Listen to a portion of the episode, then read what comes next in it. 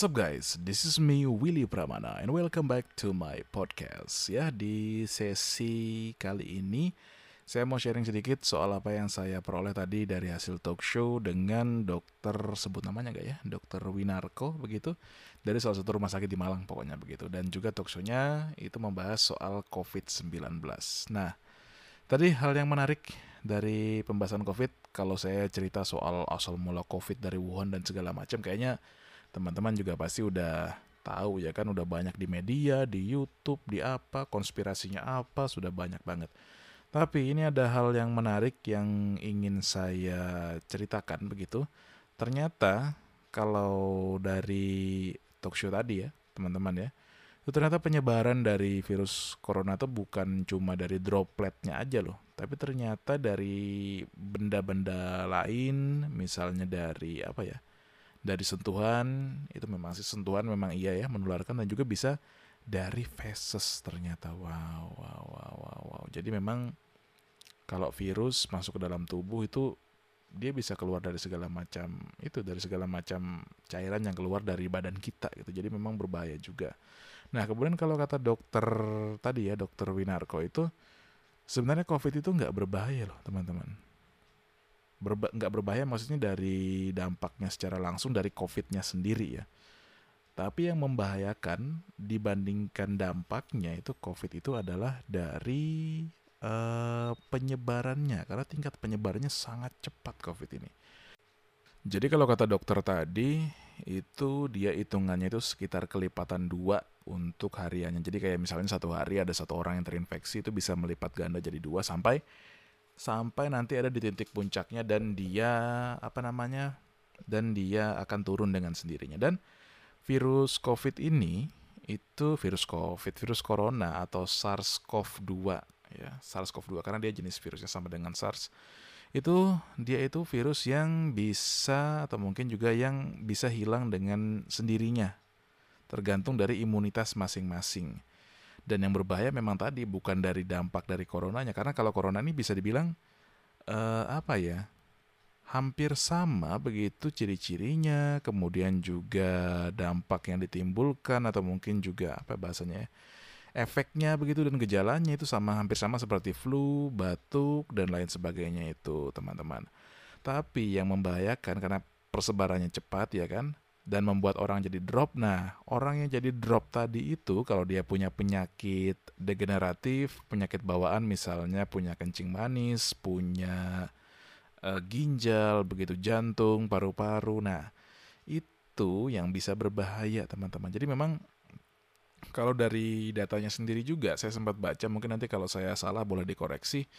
Itu tidak ada orang yang meninggal gara-gara murni corona tapi meninggalnya itu gara-gara dia kena corona, kemudian dia itu punya penyakit-penyakit lain atau penyakit bawaan. Jadi itu yang berbahaya. Kemudian tadi dari penjelasannya juga, itu teman-teman ya memang standar lah kita harus pencegahannya cuci tangan, kemudian menjaga jarak dan lain sebagainya.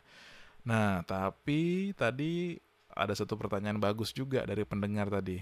Pendengarnya nanya kayak, kalau di baju kira-kira virusnya bisa nempel berapa lama ya dokter ya? Soalnya kalau saya kan katanya tuh masih beraktivitas di luar rumah begitu. Itu apakah dengan pulang ke rumah itu virusnya hilang? Nah, jawaban dokternya tadi itu bisa apa namanya bisa ada banyak hal yang mempengaruhi virus itu bisa tahan atau menempel di baju. Pertama katanya, kalau virusnya itu mungkin dalam kondisi uh, lingkungan yang panas begitu atau mungkin juga lingkungan yang terbuka dia bisa bertahan sekitar 3 jam di baju. Nah, tapi kalau misalnya kondisinya dingin, nah ini kondisi dingin ini yang saya langsung kayak waduh, berarti kalau di Malang ada yang kena corona terus nempel di besi, nempel di baju kayaknya kayaknya bisa lama tuh virusnya di situ ya. Jadi kayak kayak kayak kayak kayak apa namanya? kayak peluang, bukan peluang sih bahasanya ya kayak kemungkinan nah kemungkinan kalau peluang kan kayak suatu hal yang mengembirakan ya ini masa kena virus mengembirakan jadi perlu kemungkinan kemungkinan terkena virus itu bisa jauh lebih besar di tempat yang dingin jadi waspada juga untuk teman-teman yang ada di Malang termasuk saya nah kemudian yang membahayakan sebenarnya itu kalau kata uh, hasil talk show tadi ya itu teman-teman itu bukan dari orang yang kelihatan punya gejala, tapi justru orang-orang yang tanpa gejala itu yang berbahaya. Kenapa? Karena mereka bisa menularkan tanpa tahu kalau mereka itu adalah karier virus corona tadi. Karena virus corona ini sifatnya kan dia uh, virus RNA begitu ya, masuk ke dalam tubuh, kemudian bereplikasi di sana. Tapi kalau tubuhnya itu punya sistem pertahanan yang bagus begitu ya, virusnya masuk, dia bisa langsung dieliminasi virusnya. Jadi ya tubuhnya oke-oke aja, fine-fine aja.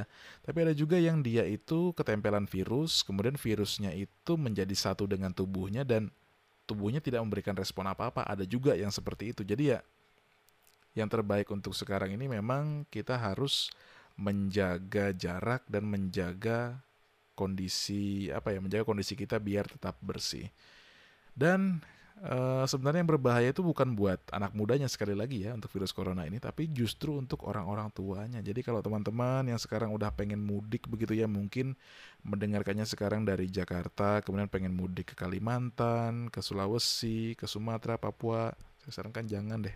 Dan juga lagi pula sekarang pesawat beberapa eh bukan pesawat sih beberapa bandara juga sudah tutup operasionalnya seperti anjuran presiden.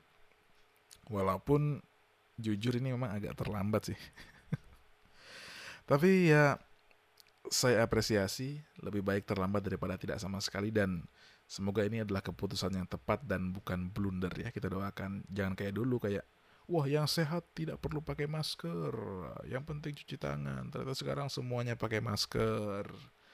Terus, wah nggak usah khawatir, Indonesia tidak ada corona. Ternyata sekarang sudah seribu lebih positif corona. Semoga tidak ada blunder-blunder lagi. Dan juga teman-teman kalau misalnya ingin bersuara, ingin ada kritik begitu, terutama untuk pemerintahnya ya, kalau misalnya dalam kebijakannya, suarakanlah dengan baik dan jangan anarkis teman-temannya karena kondisi seperti ini kita harus saling jaga bukan cuma kondisi kesehatannya tapi juga untuk kondisi mental dan kondisi lingkungan kita biar tetap kondusif ya. Oke hati-hati buatnya lagi di rumah buatnya lagi di jalan begitu hati-hati. Uh, mungkin mau habis dengarkan podcast ini mau nyari makan gitu ya hati-hati karena sekarang lagi ya kita nggak bisa menutup mata sih. Memang tingkat kriminalitas lagi tinggi jadi ya kejahatan terjadi. Bukan hanya karena ada niat pelakunya tapi juga karena ada kesempatan. Waspadalah waspadalah